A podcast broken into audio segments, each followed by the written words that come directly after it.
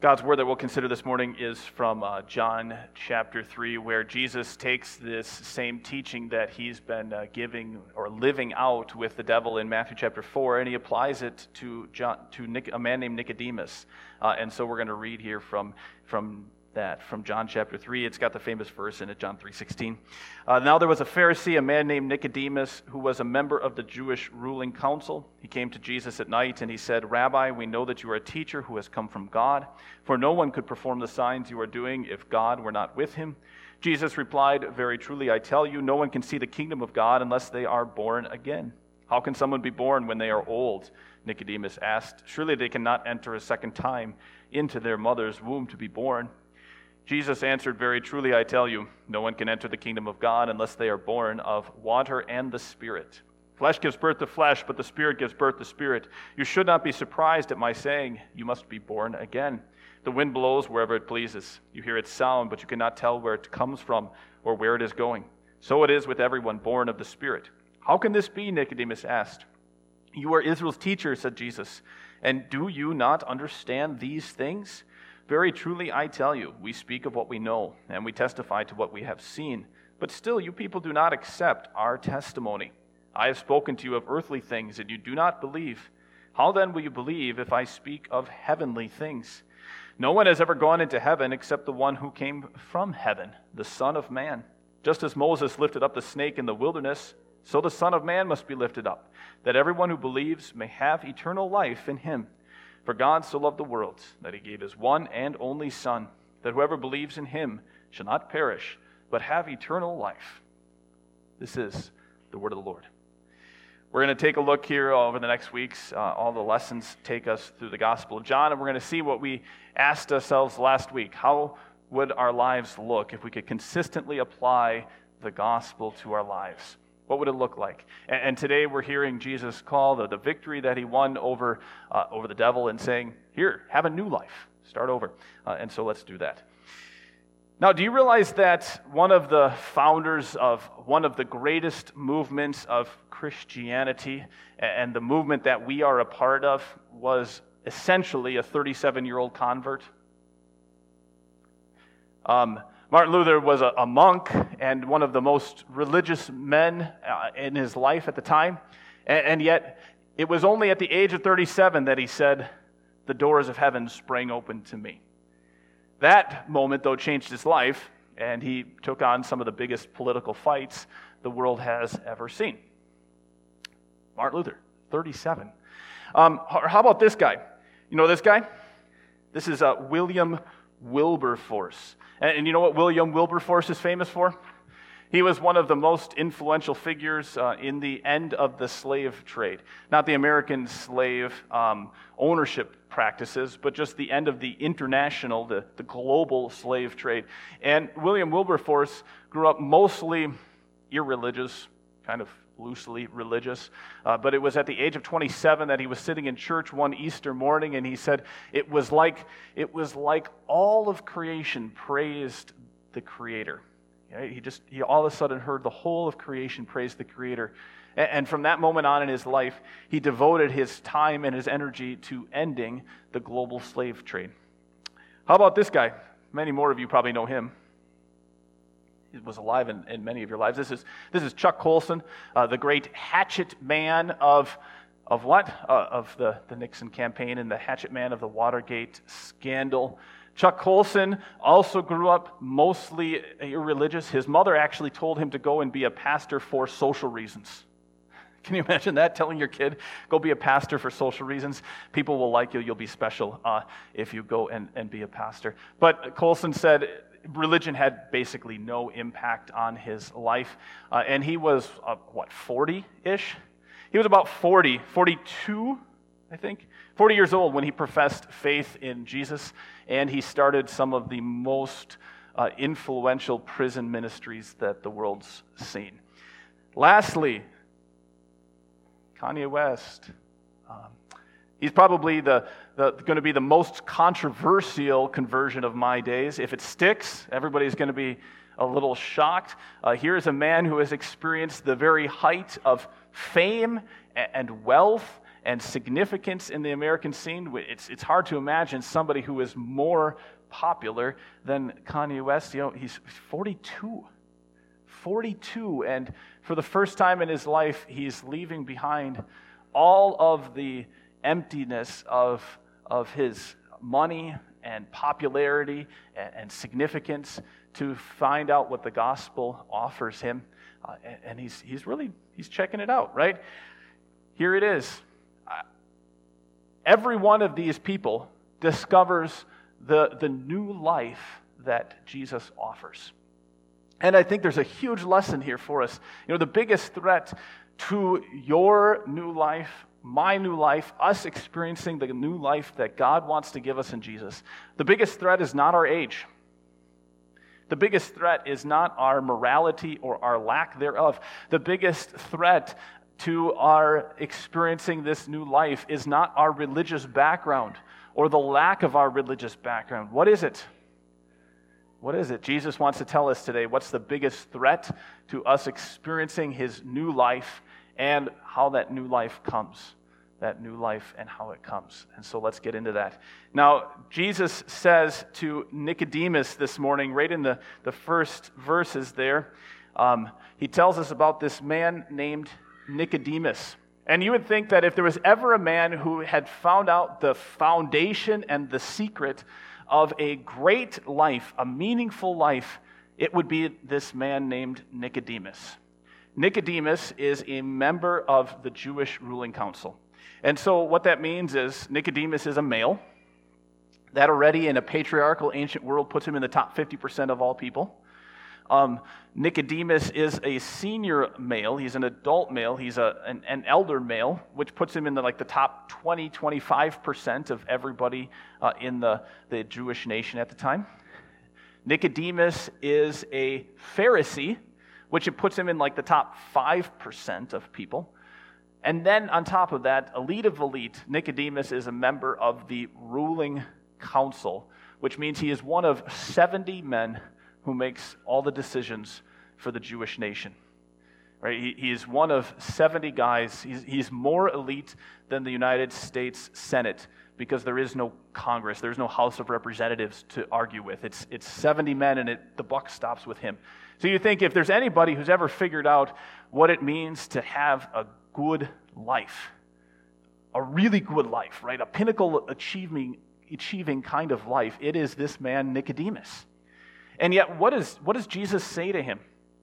Jesus says to him this very pointed statement, doesn't he? He says, No one can see the kingdom of God unless they are born again. Wow, right? Wow.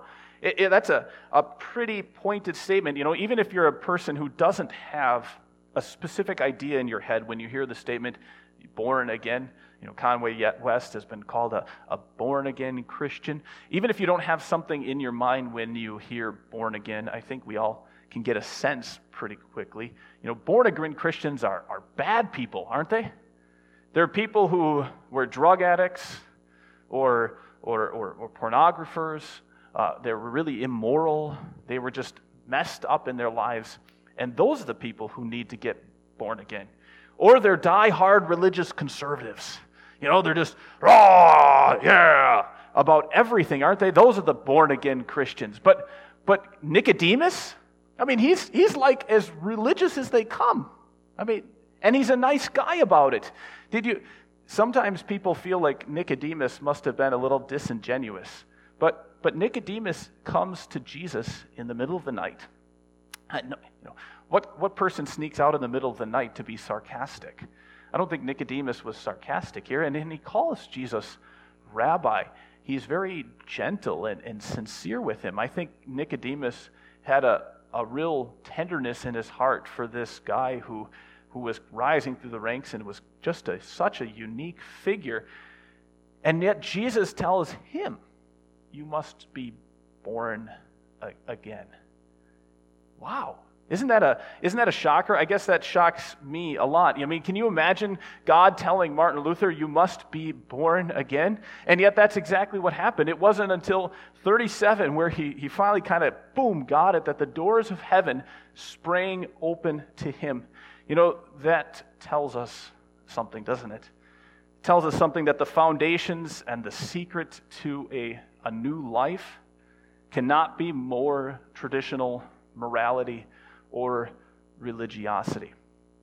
You know, the foundations of, uh, of a new life is not being a better person. The foundation of a new life is not a more religious life. It's not taking your worship attendance from twice a month to one time a month, or twice a month to once every week. That's what I meant to say, but I said it the wrong way. Twice a month to four times a month is what I should have said. Uh, the foundation of, of a great life is, is not cleaning up your act and getting yourself all, all straightened out.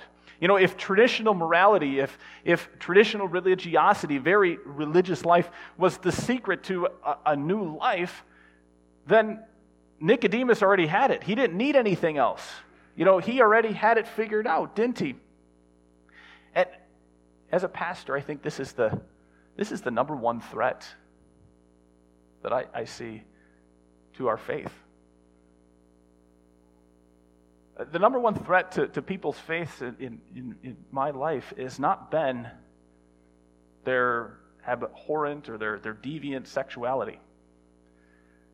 It's not their on again, off again worship attendance. It's, it's not their love to argue about various political points.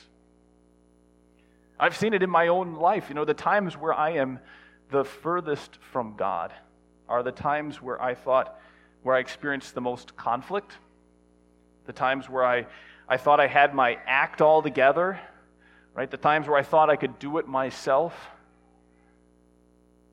The greatest threat to experiencing the new life that God wants to give is thinking I don't need it.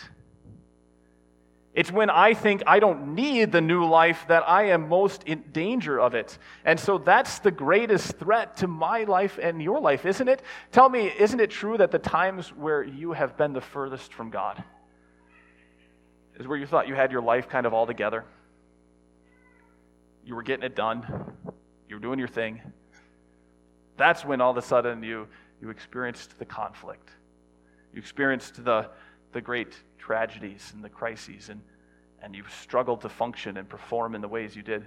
But for some reason, you still thought you had it all together. That's the greatest threat, Jesus says, to us experiencing this, this new life. It's when it's about me and lifting myself up. And so, what is the foundation here to a new life? What's the secret to a great life? Jesus tells us, He says, No one can enter the kingdom of God unless they are born of water and the Spirit. No one can enter the kingdom of God unless you're born of water and the Spirit. Doesn't he say that? And of course, what he, he's telling us here is he's saying two things. You have to go through a supernatural cleansing, right? And you need a supernatural giving of life.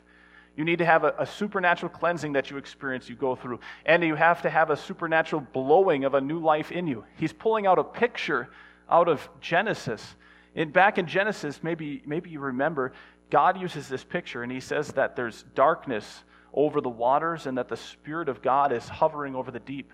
Uh, and, and so you can see there's water, there's Spirit. God is saying here through Jesus, you've got to have a new creation.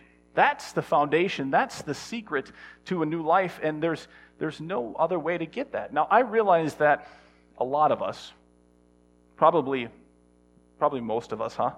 Were baptized as children. So we, we experienced this gift of, of new life as a child. And yet, I could say, I think fairly certain, that every one of us who has really grasped this life as our own, who has a new life that we live out, it's because we've gone through something as an adult that, that makes it our own. You know, I can look at my life, and I would not say that these are the times where I was brought to faith, but I can look at my life and I can tell you pretty particularly, you know, this was the time where I really wrestled with whether or not God existed.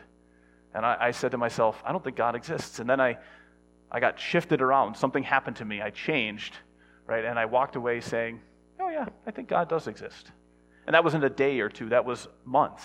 You know, and then there was the other time where I said, I cannot live without the acceptance and the approval of all of the people in my life. And then God worked in me, and I, I finally was like, oh, no, I can't.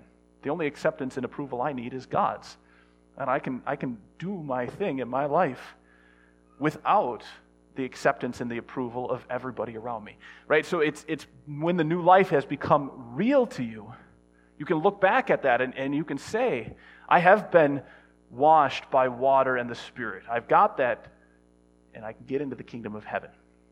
So there's two things, right? Isn't there? There's the first thing is Jesus says you've got to pass through something. You've got to pass through into a, a new life. And what Jesus is drawing on here, right? He even says it later on. He's, he's drawing on the picture of, of childbirth. No kid has ever birthed itself, has it? I mean, I've been in the I've been there a couple times for the birth of a couple kids, and you know, moms, and, and we always joke about. I think it's about done, right? The baby's about done. It's about time to, you know. But it's not like the baby is inside there knocking and saying, "Hey, let me out." I mean, I've never heard that. I, I suppose it could theoretically happen, but it, it doesn't work that way. At least not ever that I've seen. You know, salvation comes about because somebody else works and somebody else spills an incredible amount of blood and sweat and tears. That's how the birth comes about. That's how your birth comes about too. That's how Jesus births you is through incredible amount of blood and sweat and tears and work so that you can have life. And, and that's something that you've got to pass through. You've got to experience that. You know, the process of getting a new life for you and for me, it is not just about saying, I repent of the bad stuff I did. But as Jesus says here to Nicodemus, it's even saying, I repent of the good things I did. And I leave that whole life behind. You know, when you're, when you're passing through tough times in your life, is that a time where you turn away from God? Or is, is that a time that you can look to God and say, hey, thank you for letting me pass through this experience to get washed clean? I am not worthy on my own of your acceptance and your love and your approval, God. And you need to wash me clean, not just of the bad things I've done, but even the good stuff that I think counts for so much, but it's worth nothing. That's, that's the first part of this is you've got to pass through that, that process of cleansing. And then Jesus says, you've got to look someplace else.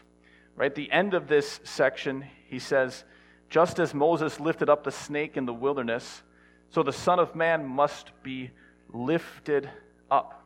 And, right, and we, we heard, we, we could have heard a little bit, we've heard this story in the past where what happened is that there were snakes in the wilderness that bit the people of Israel because they were grumbling and they were complaining. And so Moses was told, put up a pole, put up a pole and let the people all look at it. And it's on that pole that you put a snake. And so it's almost like you have to look at the very thing that is killing you. You have to look at your own sin. And then God says here through Nicodemus, through Jesus, just as that snake was lifted up, so Jesus is lifted up. And when you and I want to leave behind our old life and you get a new life, you've got to start looking someplace else in life. Real faith is, is a time where you start to say, you know what? I'm going to stop looking at all of my accomplishments and my work, and I'm going to start focusing on what Jesus has done in my life. That's where your eyes finally get opened up to all the new things that God is doing in your world. And, and God puts it this way He says that the, the wind blows and you don't see it, but you always see the effects. See, how do you know that God is finally working in your life and the lives of the people around you. You're not going to see it in your own heart, but you will see it in other people's lives. Right? So when you start looking at the, the cross, you're going to see other things happening in other people's lives. And then you know that the new life is coming into you. You can have, you can definitely have a, a new life. That's what Jesus wants to tell you and I this morning. Can you pass through the experiences of your life wherever God might take you? And can you stop looking for, for yourself and what you're getting and see where God might be, be putting you? Where might God might be showing you you're going? Sometimes I ask some of you guys, and I, I say, you know, so what God, what's God been up to in your life? And you can tell that the question kind of makes you feel a little uncomfortable. And I count to like five, and then I move on because I don't want to make you awkward for forever. Right? But God has said this morning the wind blows where, where, wherever it pleases, and you don't see the wind, but you do see its effects. And if you've experienced the new life, the new birth, you're going to see God at work in your life and the lives of other people around you. And it's not going to look like all of the things you think it's going to look like. You've got to start to look as Jesus would have you look, right? Look at that cross where, where God's upside down world exists, but you will see it. You can get a new life. And so let's pray this morning that we would get a new life. Huh? Heavenly Father, we thank you for the incredible examples that you have given us in the last uh, centuries, millennia of the Christian life, of people who get a new life. We've got Nicodemus. We didn't even tell the end of his story. Martin Luther, uh, Augustine, Will, William Wilberforce, Chuck Colson, and we could go on and on with the list of people who, through your, your word, through your death and resurrection, find the new life truly in Jesus Christ. We pray that you would lead us to repent of our, our self focus uh, of thinking that we can get these things done ourselves through our own work and our own efforts, and, and take us and our focus and put it on you and your life for us. And there we would experience the new life. Let us go through these difficult and painful experiences, whatever they might be in front of us, and find that new life that you are giving to us through your word. We pray this in the name of Jesus Christ our Lord. It's in, in his name we pray. Amen.